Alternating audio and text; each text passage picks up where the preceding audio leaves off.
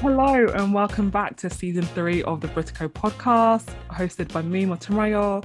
The Britico is a platform for conversations and community between and across the Nigerian and Black diaspora. The Britico, all episodes are available on SoundCloud, Apple, and Spotify. Subscribe, follow, and review, and join the conversation on Twitter and Instagram at The Britico. I did not plan to be gone for over a year, but 2020 was a year like no other. Um, I think just dealing with the state of the world and like personal stuff just meant you need to take a break.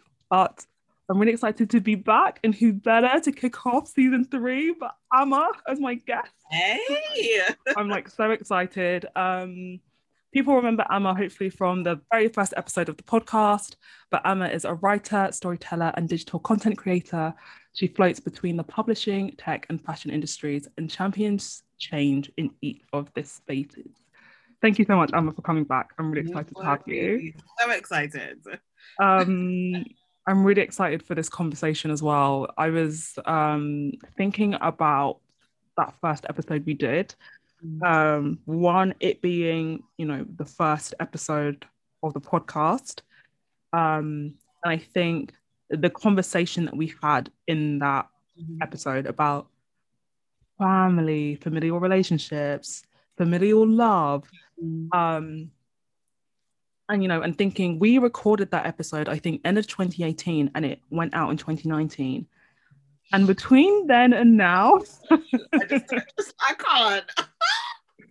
like between then and now like when i think about the growth the life Yeah. experience the conversations that we've had in between then so much has happened and i don't really like listening back to my um podcast episodes but before this i was like i'm going to go and listen to it just to see what we were talking about. And it was just so it felt like a vault. Like you know when people say it's just like you know yeah like a kind of like Yeah. a peek into like the past even though it wasn't that long ago but again just so much has happened since then. Mhm. um, and so before we get into like today's conversation, I think as part of it, I just want to reflect on some of the things that we spoke about Yeah, um, yeah, in that episode. And I know you said that you haven't, you purposely haven't listened to it. yes, yeah. Um, and like one of the things that kind of was a main topic was we were talking about our ideas of unconditional love, right? Whether we think that's a thing.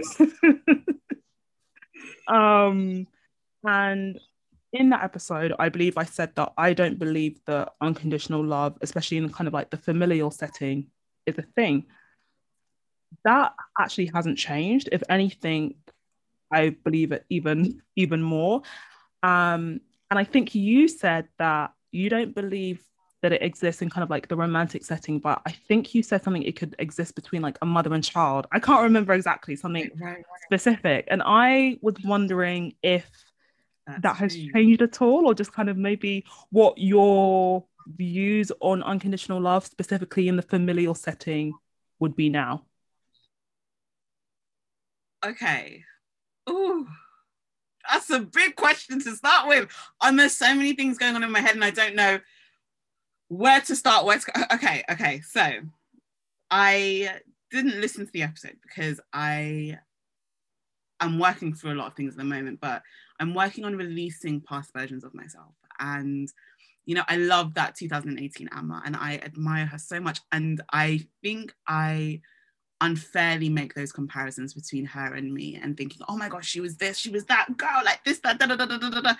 And I I feel that she has evolved into this, and I'm, I'm trying to stay true to who she is now today. Unconditional love, I think my ideas of love have changed so much in that time. Um, I'm still very uncomfortable about the idea of unconditional love. I, I, I think some, I think things just come with conditions. I, I think, I think God can love us unconditionally.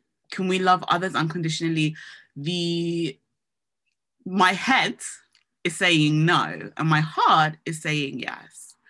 Um, there's a really interesting tension sort of happening here where, you know, I've connected with family members in the last six months that I, I just had no contact with before. And the ease with which they say, Oh, I love you, strikes me, strikes me. And a part of me wants to believe that. I want to believe that that, that love is there just by virtue of us sharing the same blood. And I, I, I, I do believe that. I believe that in them checking in on me. I believe that in the conversations we have. I believe that they're showing love in the ways that they know how to. But these are people I don't know. Um, how can it be conditional if we don't know each other, right? Um, I think there's been a lot of pain, a lot of healing that's happened over that time. And I do think that no matter what, family is that idea of something that you can return back to. Um, I struggle with that notion. I struggle with the idea of family that is through blood relations because a lot of my family is chosen. But I, I think my ideas around biological family has shifted and changed a lot as well. And, and so, yes, I think there is some version of unconditional love that maybe doesn't exist in the way that first comes to mind when we say unconditional love. I, I think there is a love that is deep and that that is rooted just by virtue of looking at someone that looks like you in whom you can see reflection of your brothers and your sisters and your mothers and your fathers and i do think that is in some way a form of unconditional love and i think i now can see more that the things that we do to one another that cause those pain and hurt isn't caused from hatred or malice, but it's caused from love manifesting itself in a way that feels unloving. Yeah, I mean, I remember us saying that, I think, in that episode, the idea that, like, or maybe it was just a personal conversation between us, I can't remember now. but just the idea that obviously the people who can hurt you the most are family, or, you know, just people who who love you, right? Because they know I do think there's something unique about family though, because I think particularly for people who have seen you grow from your childhood and they see the points that push you and stuff, they know the right buttons to um, push. And it's interesting because I have just watched the most recent episode of This Is Us. Oh um, God. Right? Why? With, Why would you do it to yourself? with um Kevin and Randall. Um and it's not much of a spoiler. I won't spoil it for people who are just watching, but you know, just the idea of like they're addressing some of the things that have been points of tension. And it's just interesting having watched that, you know, seen that relationship and the conversation we're about to have, and you know, what you spoke about, kind of biological family and sort of tensions there, and um, how that can differ sometimes in your relationship with your chosen family. And that's a lot of what I actually want to talk about today. But just before that, you know, one of the other things that we had spoken about on that episode, and I think was actually the part of the episode that left me with the most discomfort was my um my feelings at the time on people like trauma in people. Mm-hmm. Um, and I remember, you know, like I read it and it literally felt like I kind of felt a bit like gross, like hearing myself mm-hmm. say that about, you know, mm-hmm. there's something along the lines of like, you know, I don't care who you are. I believe like everyone is dealing with trauma. Mm. I don't think I actually believe that now. Um, I think actually, I think we've become so used to the word trauma in society that actually we not throw it around, but I think can use it quite flippantly. And I think I, I did that mm. for reasons. I, I know why I said that at the time. Um, I do think that there are a lot of people dealing with trauma. I think actually what's more common is that everyone is dealing with some kind of familial hang up. And that's yeah. what happens when you're in a relationship with people. But in that, you said you spoke about um, trauma through generations. Yeah. And I thought yeah. that was really interesting. And I remember before then, I think I said it on the first podcast episode that, you know, I used to hear people say that and I was just like, like whatever. Um, but I'd begun, I'd come to believe that that was true. Mm-hmm. And again, I still think that is true, actually. I think Mm. Um, I think there are two different things. I think there is one thing about having this like ongoing tension with a family member, and then actually having like trauma as a result of family, childhood experience, and generationally. Um, I think those two things can be true. I don't think they're always the same. Um, and so, like, luckily enough, I have kind of this opportunity to sort of look back at that version of myself and say, there were reasons I felt like that, but actually, that's not the case but I kind of mm-hmm. wanted to know if your feelings about sort of like generational trauma kind of stand or if that shifted or if you think that is actually still very much a thing that actually trauma can carry itself through um generations as a result of you know kind of like the history of black people generally and so on and so forth? I do i think so. Um i think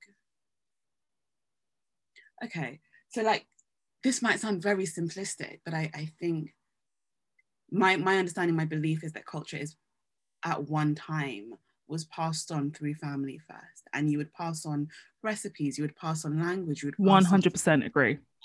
And so culture was stimulated in that way but i think alongside that you pass on ways of dealing with things that aren't always helpful. And you pass on traits that aren't always helpful. And so i think that is one way in which generational trauma sort of passes down is literally through the habits you learn. And it's interesting, again, I said I've reconnected with family and hearing stories about my grandparents and hearing how similar, you know, my aunties and uncles demonstrate those qualities, good and bad, and how us as cousins and siblings do the same thing. I just think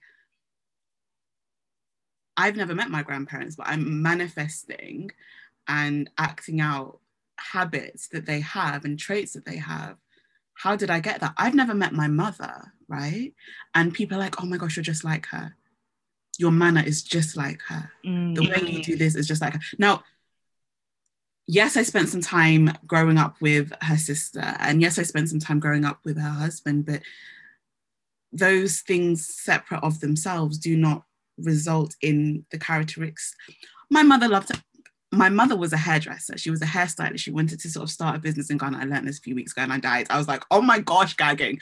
Because one, I love hair, and no, I'm not a hairstylist, but I have a whole podcast sort of diving deeper into that. And just even hearing something like that that connected us, something so small, just made me think, oh my goodness, you know. Um, so those are good things. Those are good things, but I do think also you pass on some bad things as well.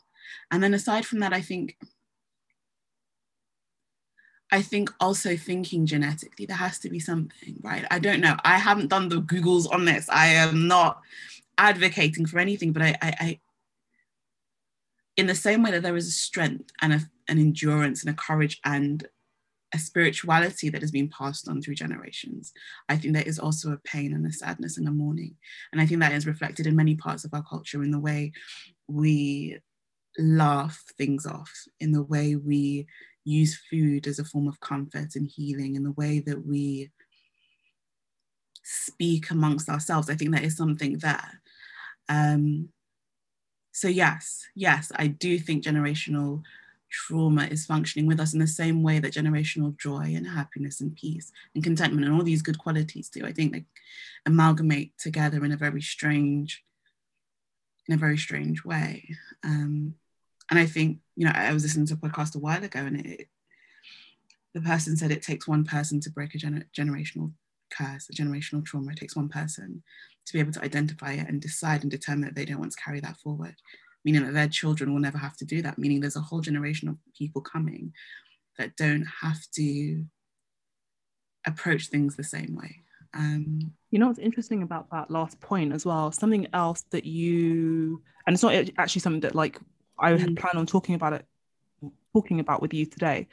There was something that you said in that episode that when I say I randomly think think about it all the mm. time, mm. um, because we were talking about how you know a lot of us are again like trying to make make conscious decisions to do things differently, right?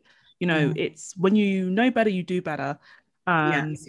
you know, so it was the idea that like there's a generation of people who might like have hang-ups from you know our parents generation but we want to do better and you know people are like going to therapy and like having difficult conversation and all of this. And i remember you said something like yeah all of that is really important and really good and we should but we'll probably mess up our kids in other ways.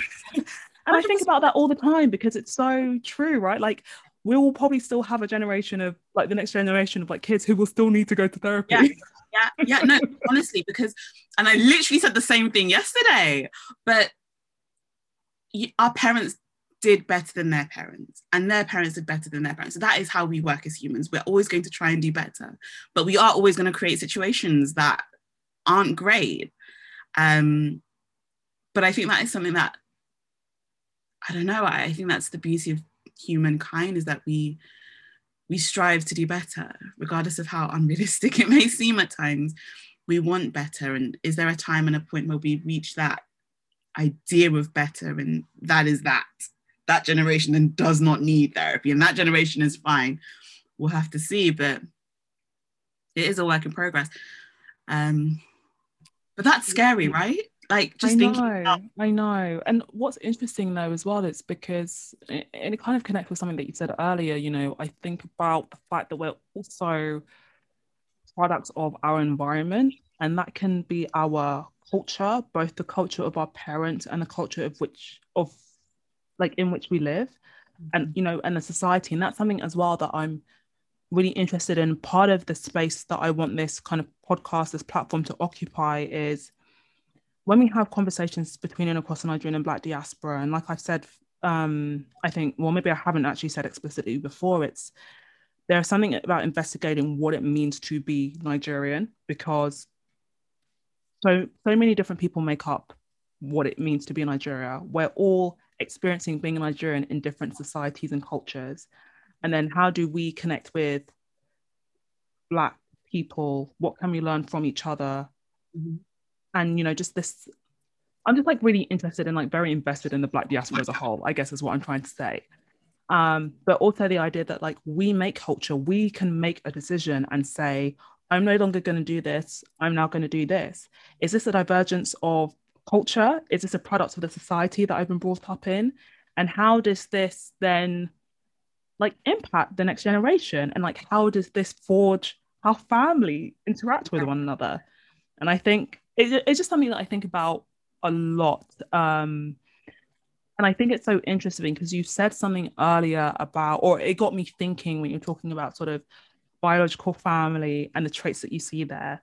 You know, the family that you choose, and something that I'm really interested in, and we've spoken about this, you know, privately before, is how we show up in those different settings, how we relate to people Mhm. in those different settings you know why is it easier for example to you know where we've spoken about obviously there's the joy and the happiness but you know where the pain is and where it's difficult why is it easier to like turn around to your friend and be like you really hurt me. We need to have a conversation.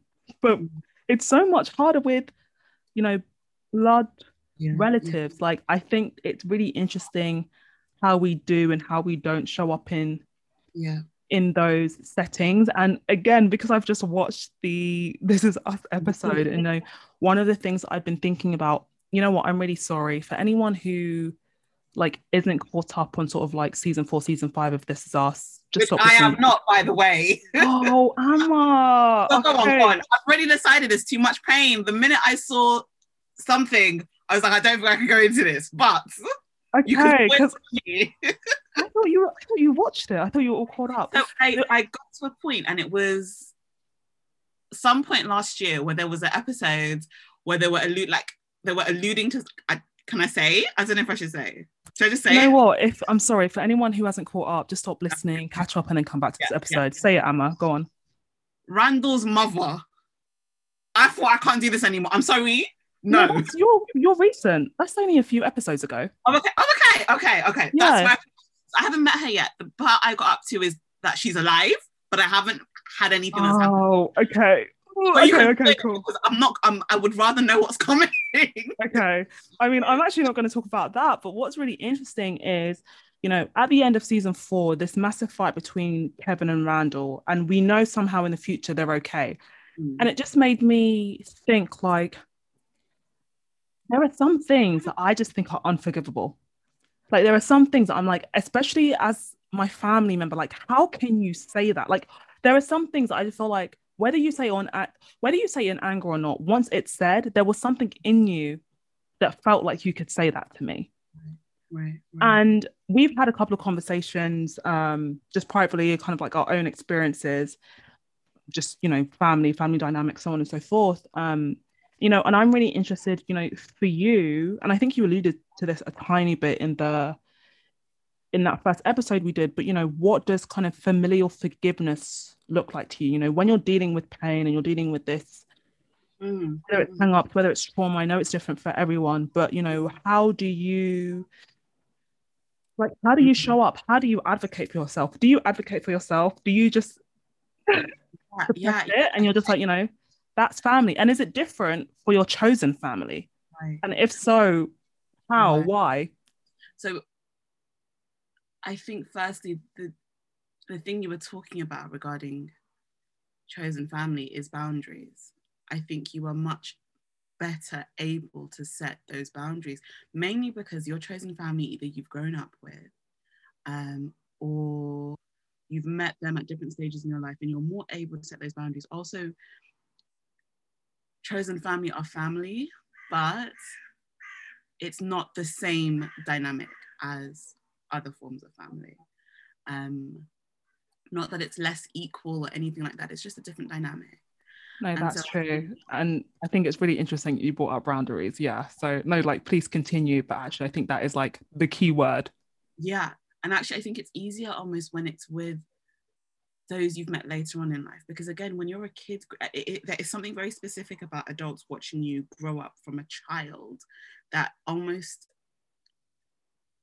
and I don't know if it's a sense of entitlement. I don't know if it's a, I don't know what it is, but there is something about how I find that generation, and again, it's, well, most of the people I'm talking about are black, but it's it's not Ghanaian specific or Nigerian specific, or like Caribbean, or it's just it's a very mixed variation of blackness here that I'm talking about. But some of the things that that there's no boundaries.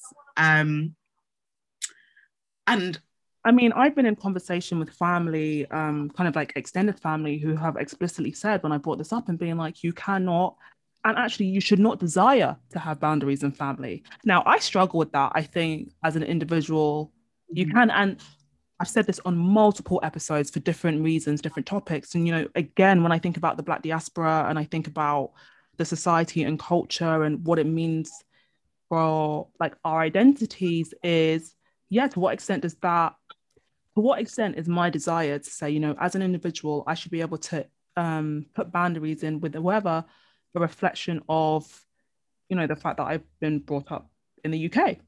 Mhm. But I I, don't think it's a Western thing to say that as an individual, I should have some form of respect, and that is displayed on how you respect or do not respect my Yeah. boundaries.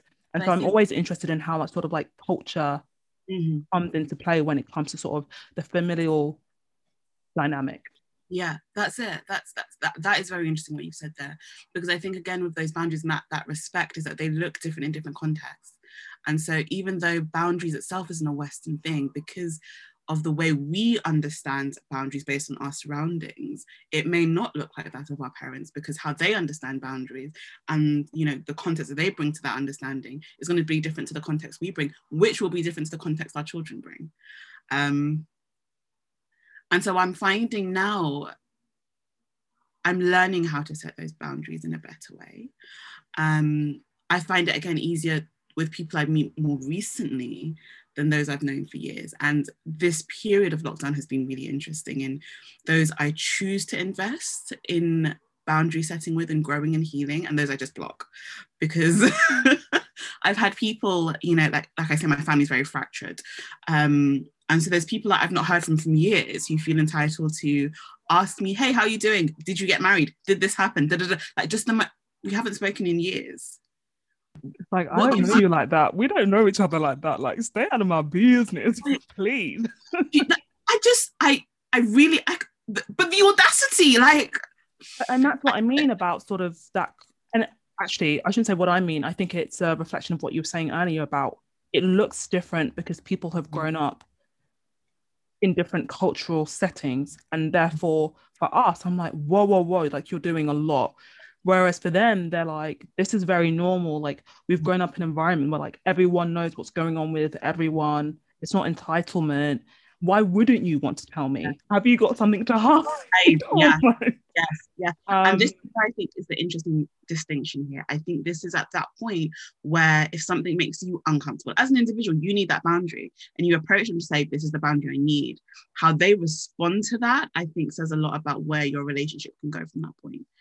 Um, and so I have learned to state my requirements and you then choose whether you will do it or not, abide by it or not. Since lockdown, I've said, you know, I I require an appointment for a phone call. It might sound really extra, but that's what I require. I can't just pick up the phone willy because I might be in a panic attack. I might be having a breakdown when you've called. I just I can't. If you want to talk to me, let me know when, and then I can prepare myself for it. Um, and I've had people sort of call and say, you know, I know you've got your boundary. Basically, I know you've got your boundary, but I'm not going to respect. I'm choosing not to respect it. But as a result, I've not picked up the phone, and as a result, I may not reply to you straight away.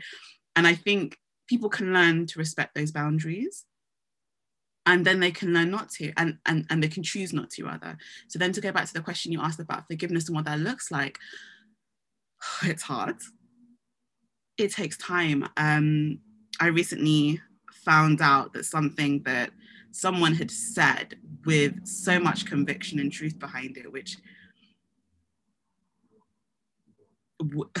it it it impacted the way I viewed my mother's side of the family um, quite significantly over the last few years. Um, I realized wasn't true. And that conversation I thought that had been had actually hadn't been had. Um, Can I ask how that then affects how you show up or relate? Because obviously you had a truth, something else that lives rent free in my head, which you said in the first episode. You you said and I think it actually was in response to me saying, you know, like when people say things in anger and all of that, and you said, you know, someone can say that someone can say a truth, it doesn't make it the truth, mm-hmm. or something like that. And it makes me think you had this understanding of something that you believed had happened. This then impacted how you related to people. You've now found out that that wasn't the case. How does that, one, how does that affect how you show up in that dynamic? Mm-hmm. And two, do you think, again, that would be different depending on if you're in a mm. completely different like sort of cultural or like societal setting yes um so the way i chose to handle the situation was to not bring it up to that person um so it was a it was a conversation with an auntie of mine and i chose not to bring up that conversation because there had been a previous occasion where something was said and i had said when you said this, I felt this. That was that was basically what I was trying to relate. When you said this, this is how I felt, and the conversation did not go well, to say the least. Um, and then things kept happening that didn't go well, and so I removed myself from the situation. Um, and when I found out this thing recently, so this this is it, it, it's the same one person and there's hurt and hurt and hurt and hurt and hurt layering up okay um, and and i chose in that moment i suppose a level of peace firstly the situation was big enough that everyone in the family knew about it so i knew she was going to get a telling off from someone who had more authority than i did um, so one two i just knew that no matter what i said it wouldn't help the situation and so I withdrew. I didn't pick up calls. I didn't answer texts until I was ready to. And I'm not saying that's a healthy way to do things. Um, that's what I do because that's what my dad does. He withdraws.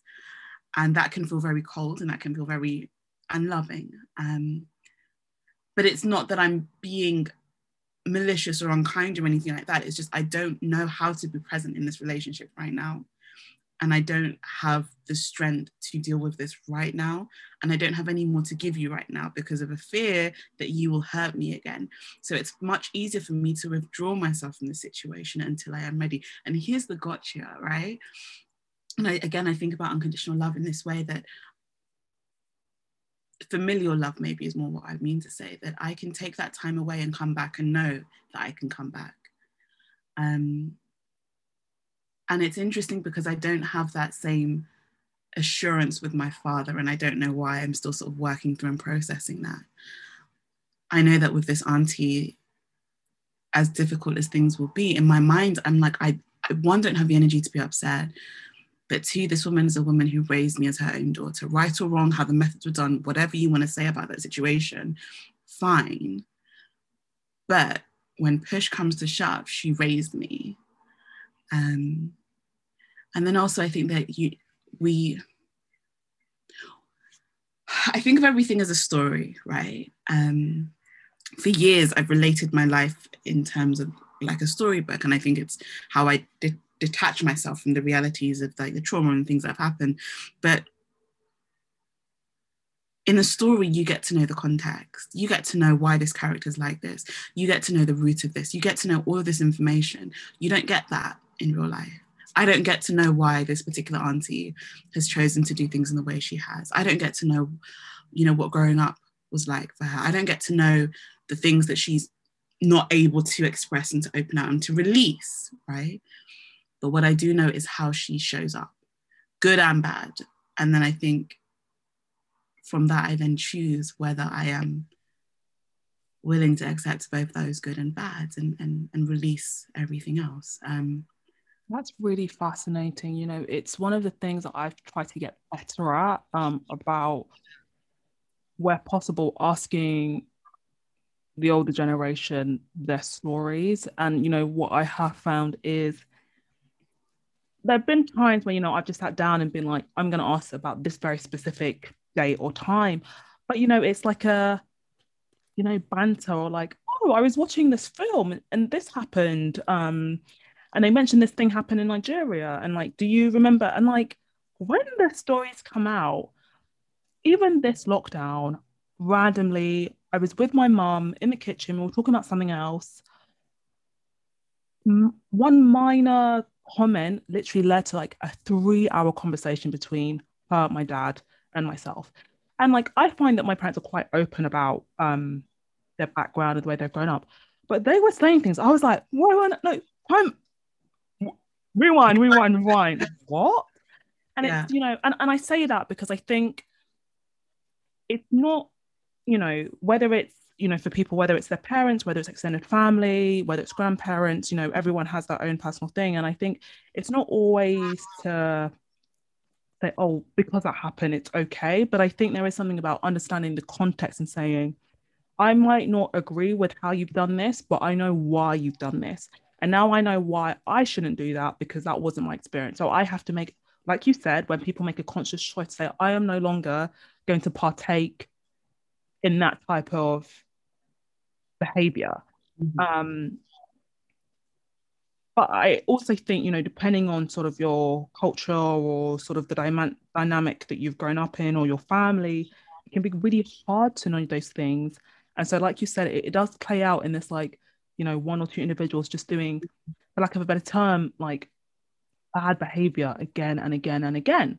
Mm. but something i wanted to ask you you know you said that you know for you you'll just be like i haven't got the energy to engage with this right now. Do you find the same way if your sort of boundaries have been crossed or if you've been hurt with friends or like chosen family? Or is it different? It's no it's the same. Um i retreat um okay that's interesting no, I was just wondering if it was a diet, you know, because there are some things that right that it's just personal. I, I'm like that, okay. I mean, before, you know, I sort of know that year before the podcast came out, and like there's a ghosting and then there's what I did. You know, and I remember like having a conversation with one of my friends, um, actually Alola, who was on episode two. This was private, and you know, she was like, I was worried. She was like, You disappeared off the face of the earth. Like, what? Um, yeah. And so again, I'm the kind of person I'm like, I know it's not right, but I know why people do it. Someone who has yeah. done that multiple times in the past. oh yeah. I was having a conversation recently um to my therapist about my dad. And he's like, it's very interesting that, you know, you talk about, you know, your dad not picking up the phone or not answering messages and waiting a very long time to get back to you can you acknowledge that you do that to other people as well? I thought. It's like, excuse me, we're not talking about me right now. That's not what I came for. um, and actually, I, I, I was confronted quite painfully this week with that. Um, it's a chosen family. This person's my chosen family. This person's also my ex. This person is also someone that I think we're both thinking there could be more in the future. So it's like a pause, a break, but like but regardless, I think this person is always going to be family. We've known each other since we were like little bobbers, like we were teens, we were babies. Um, and I was upset about something, and it was just I, I, there would be miscommunication, and I was like, you know what, I'm done. I'm done. I'm finished. Like I just, I don't think, I just don't want. I just, I'm finished, right? And in that, I just, I, I struggle because I know that every time I say that, I never feel that he will fight for me. I never feel that he will ask me to stay. And in his mind, he says, I can't, one, force you to stay. But every time you say, so my words were, when you don't fight for me, I feel you don't care. And he said, when you tell me you're leaving, I feel that you don't care. And it was the first time I had really been confronted with what that constant leaving does. Um, even though my dad does it, and even though I I I know how it feels, I don't think I fully recognize how I do it to others and in those relationships. Um, I think there's something though about you becoming used to it, right? Because it's the way you've been brought up. So there's yeah. something about like you have normalized that. Yeah. So the effect it will have on someone else, it won't hit the same because you're like, mate, I've been doing this for 20 years. Like, it's not nice, but mm, you know.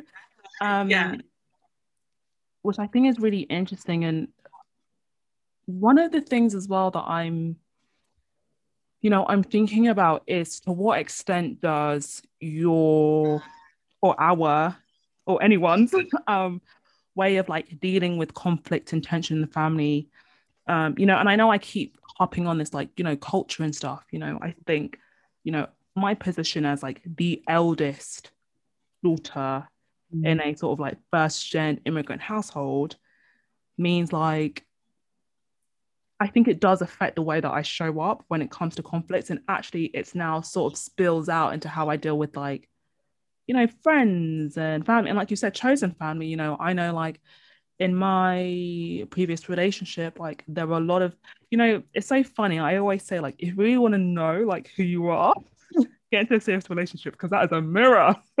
You know, and it really showed me like my inability to deal with healthy conflict, right? Because I think when you're like the elder sibling, like I just need to get on with stuff. Like I don't have time to like sit around talking about my feelings and like, or actually to the extent that like I don't feel that that time is created. But. I think there is mm-hmm. something about being in relationship with the people you choose to be that hopefully gives you it's kind of this term that keeps coming up i've mentioned it earlier um this kind of concept of psychological safety like when you're around people where you feel psychologically safe mm. you can actually voice all that stuff you can have conflict and not be scared mm. um but see i oh this feels like a therapy session. Um, i am aware that there even with my chosen family, I'm very aware that, that I still play some form of distance and I still play something in order to keep me safe. And I'm saying this because it then means that I can know you for years and not have a conflict with you because I am going to put a barrier that it it just it doesn't happen. And the one time, one time it happened, I had a friend. I've known her since I was year seven. So what, like 12, 13, I want to say. Um, and the December of 2019 was really, really hard, right? Like 2020 we know was trash. For me, 2019 and 2020. I remember we'd spoken. Yeah, right? yeah, I remember, especially early 2020. I was like, yes, yeah, yes, yes. So 2019, um, December. So December is my birthday month. It's also the month my mum passed away. So it's really hard. I hadn't really spoken to this friend. We we were close, but we're literally like sisters. But like the year had just been so busy that we hadn't got a chance to really meet me. We'd had conversations, but we hadn't like really vibed off. And I think the end of 2019 was so chaotic for me that I was re- just hiding in myself when I should have been saying, look, I'm having a really hard time. Um, so a few weeks after the, my mum's passing, she messages me. Um, and she, it, there was an issue with her mum. Um, and she had said, you know, of all my friends, I just thought you would understand. And that really cut me because her mother's still very much alive. Um, not present, maybe absent, maybe, but very much alive. And I didn't know if I should mention anything, you know. Um, I did. And again, I hate confrontation, but I, I thought, you know what, we've been friends for so long. And we can't both be hurting and not saying anything. Um, and so I did, I called her and we talked about it and we we cried and we we heard each other and we explained things more and we got to the root of each of our feelings. And it was such a healing. Um, and then she died at the beginning of 2020. And I I think back now and I think I'm so glad that I trusted our friendship enough that we could do that, that we could have that honesty, that we could have that, we could have that, and that that barrier that I keep putting up with people, if I chisel it away, if I allow myself to be vulnerable and allow myself to really learn how to deal and face conflicts and, and, and set my boundaries, there are beautiful things that can emerge from that. Um, and we don't know how long we have people for, right? So, like, why? I'm working on breaking down those barriers, I think is what I'm saying. Um, yeah, yeah, I mean, I think if the past year has taught us anything, it's like when I say that, I think, I mean, the conversations me and you have had, I think we're both very aware of that. But I think 2020, I like to think at least shot a spotlight on what you said. Like it, it is so fragile. But I do wonder in that, you know, if it goes back to something that you said earlier, you know, you're saying like, no matter what happens with my auntie, I kind of know she'll always be there. And you said that like with chosen family, you could, it's like they're there, but it, it's different. You know, it's almost like it didn't. But what about that conversation had gone another way, and you felt like you were going to lose that person? And I wonder if somehow if that plays a part into maybe how maybe why you're resistant to maybe like taking that chance with chosen family because it's like you know this is a conversation that i've had as well you know with family members like you know this idea that you know blood is thicker than water. I dedicated my entire episode two to it because you know the phrase is actually the blood of the covenant is thicker than the water of the womb. So it's the idea that the people that you choose to do family with is mm-hmm. actually more powerful it's more special because you're both t- making that choice mm-hmm mm-hmm. to do that. Um, but then the idea that actually, you know, the wrong phrase, blood is thicker than water, is like no matter what, your family will always be there. But, you know, for me, it's why I started this episode about I don't believe unconditional love in the family setting exists because I don't believe that's true. Mm-hmm. Because people, I, I'll say it, I've said it before, I'll say it again. People get cut off every day from family. Right. But my challenge to that, my challenge to that is are people being cut off okay, it's going to sound really weird and warped, right? No, it's fine. You know, I love these kind of conversations with you. So, and that's what this space is for. I always say, like, we're just two people having a personal conversation, which will hopefully trigger more conversation. Mm-mm. I hear young people being cut off. I don't think people cut people off because of a lack of love. And I think you can cut yeah, some. You've said this before. Yeah, yeah, yeah.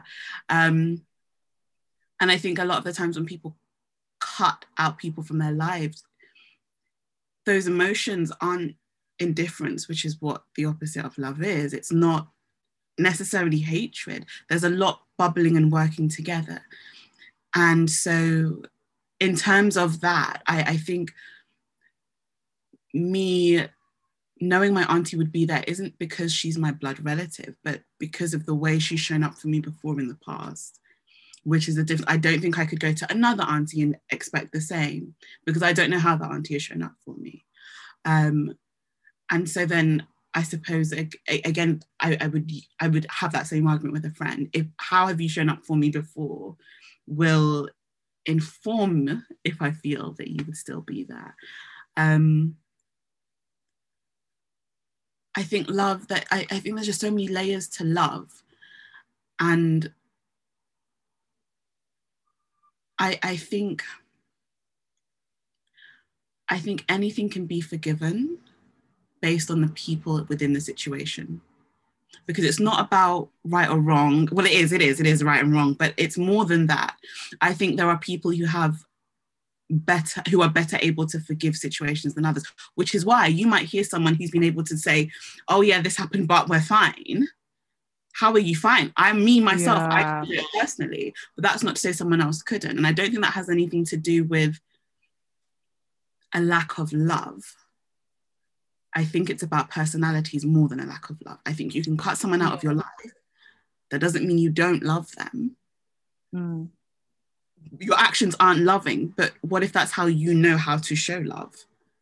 Yeah, yeah. I think no, it's it's really interesting, and you know, it's kind of annoying me that I keep going back to This Is Us because I love that show, but it was part of the reasons I was really invested in seeing how that Randall Kevin storyline was going to play out because I was like, how do you get from point this point where you have said some really hurtful things to one another to this point in the future where we know that you're hugging and you're okay?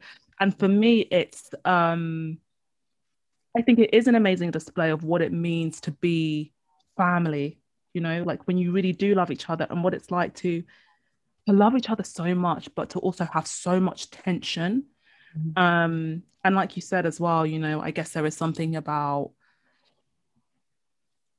yeah, I guess how that love, how that love, you know, mm. plays mm. out. Um, something I want to quickly ask before we start to wrap up is culturally. Um, I know it's not exactly the same, but you know, like you did an amazing podcast submission for the Layover podcast, mm-hmm. and I thought it was amazing. I thought you really weaved in for me some things that were very cultural in that mm-hmm. very personal story.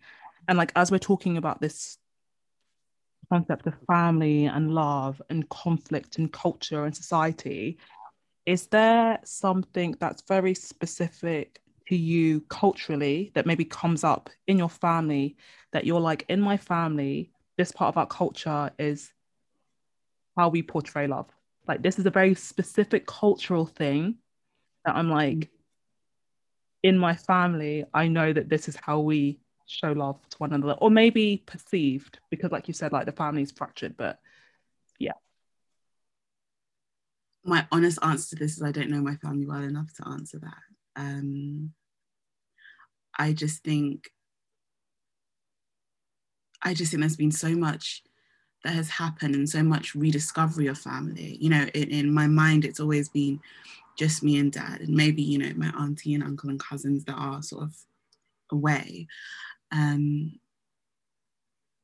I think the one thing I can think about is is food.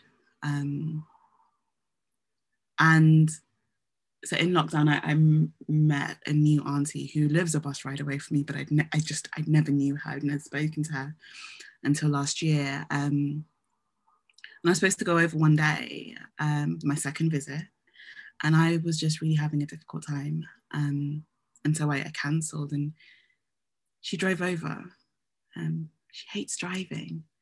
She drove over and I think I'd made a comment in passing on my first visit of how much I love this specific like stew um, and how I like it with like what's the stew? I should know nkontomire stew, which is like spinach and it's got garden eggs in it and it's got like um I think it's normally saltfish. I could be wrong, Ghana don't come, but I like it with salmon, right? It's a bit bougie. Um, and she made it and she brought it. Um, and she like presented it all nicely. She had boiled up some yam and boiled up some plantain and just sort of put a lot of love into that. Um, and then over Christmas, I, I met some cousins, which I know I shouldn't have done, but I live by myself. They're in my bubble.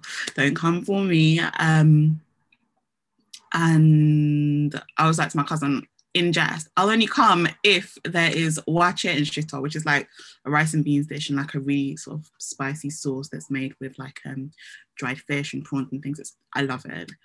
And anyway, so we get there, her mum's cooking, and she's like, if it's not for the fact that I haven't seen Ama for so long, I wouldn't be standing here cooking and making this shit. Like it wouldn't be happening. Um,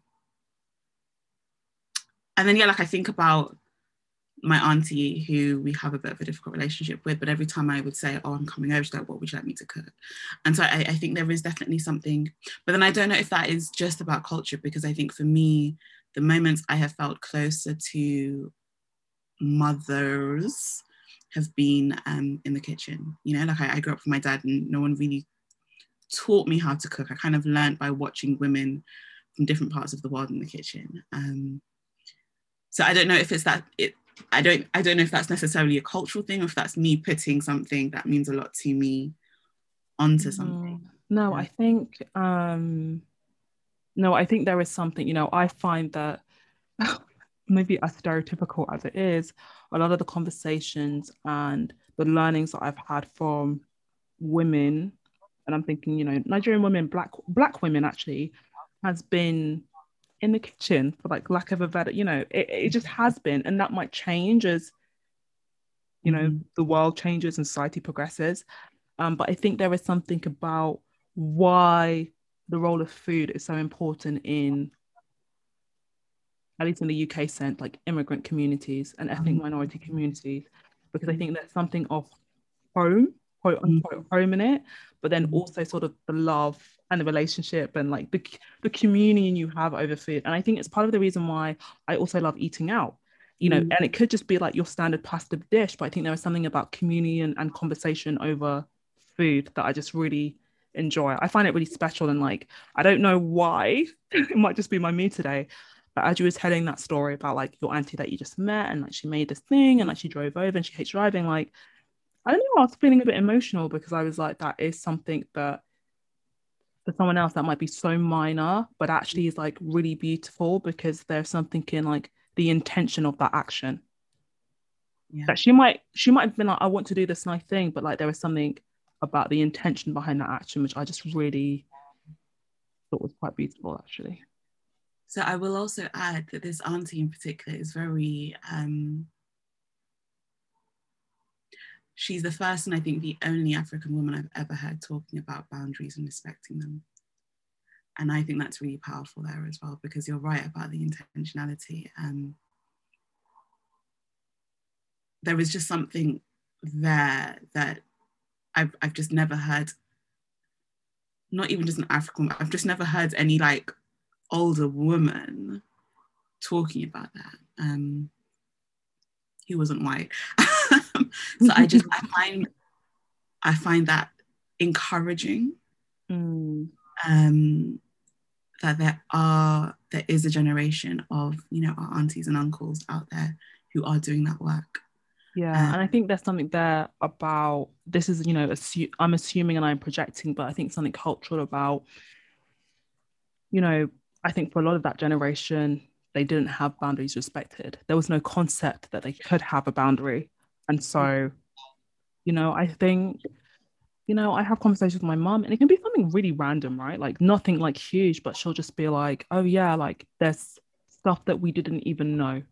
There were things that we didn't even think of, right? Because it's just, they were doing the best with the information that they had. Mm. And that's why I always say that it's a balance of saying, I have to understand the context in which you're coming from, but then being like, because I know better, I'm going to do better and I'm going to do my best to like have conversations with other people so they also know what I know, right? Mm-hmm. Like spread the knowledge. um, but yeah, I mean, I could talk with you for another three hours, you know this. Um, this was a great conversation. I kind of see it as like part two of the conversation we had the first time, but it was just I don't know. I just felt for me, like knowing how long it's been since the last podcast, like all the stuff that's happened in my personal life since then, the conversations we've had since then. I just wanted, I this episode was really for me. Like I just wanted to kick off the new season and kind of like going forward with with this. Um before we close, Ama, you know I always ask my guests a question at the end. Yes. I don't know if you remembered, if you've had a chance to think about it. Yeah. Um I always say it can relate to the very like kind of the specific topic of conversation. It can be more general, but you know, this time around in 2021, what would Ama tell her younger self? I would just give her a hug and tell her she'd be okay. That's really beautiful. I know. I know. Thanks, Ama, what a wonderful conversation. I appreciate you so much. Like that's there's so much love from me to you. Um, and I'm really excited for everyone to listen to this episode. Oh, thank you.